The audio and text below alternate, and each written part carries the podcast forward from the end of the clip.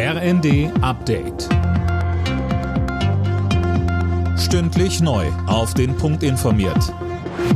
Ich bin Mia Hehn. Guten Tag. Drei Jahre nach dem spektakulären Einbruch ins grüne Gewölbe in Dresden ist ein großer Teil der Juwelen wieder da. Die Ermittler haben sie vergangene Nacht in Berlin sichergestellt. Alena Tribold. Ja, das teilten Staatsanwaltschaft und Polizei in Dresden mit. Darunter sind auch mehrere ganz besonders wertvolle Gegenstände. Sie werden jetzt zu Hause in Sachsen untersucht. Für den Diebstahl sollen ja Mitglieder des berüchtigten Remo-Clans aus Berlin verantwortlich sein.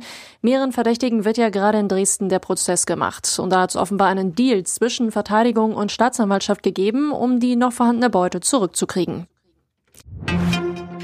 Startschuss für das erste deutsche LNG-Terminal. Das ist heute in Wilhelmshaven feierlich eröffnet worden.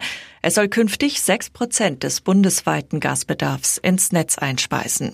Kanzler Scholz sagt in Wilhelmshaven, Tatsächlich haben wir es hinbekommen, dass in dieser kurzen Zeit ein solcher Terminal hier errichtet werden kann, dass wir dieses Schiff hier jetzt sehen, das diese Aufgabe wahrnehmen wird und die Regasifizierung des hierher gelieferten Gases für das deutsche Netz operationell umsetzen wird. Und das ist ein ganz, ganz wichtiger Beitrag für unsere Sicherheit.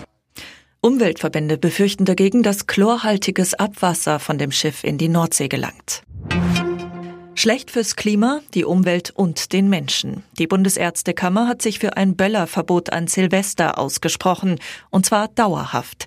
Ärztepräsident Reinhardt sagte der neuen Osnabrücker Zeitung, die ungeregelte Knallerei passe nicht mehr in diese Zeit. Nach dem Platzen des riesigen Aquariums in einem Berliner Hotel haben Statiker das Gebäude als sicher eingestuft.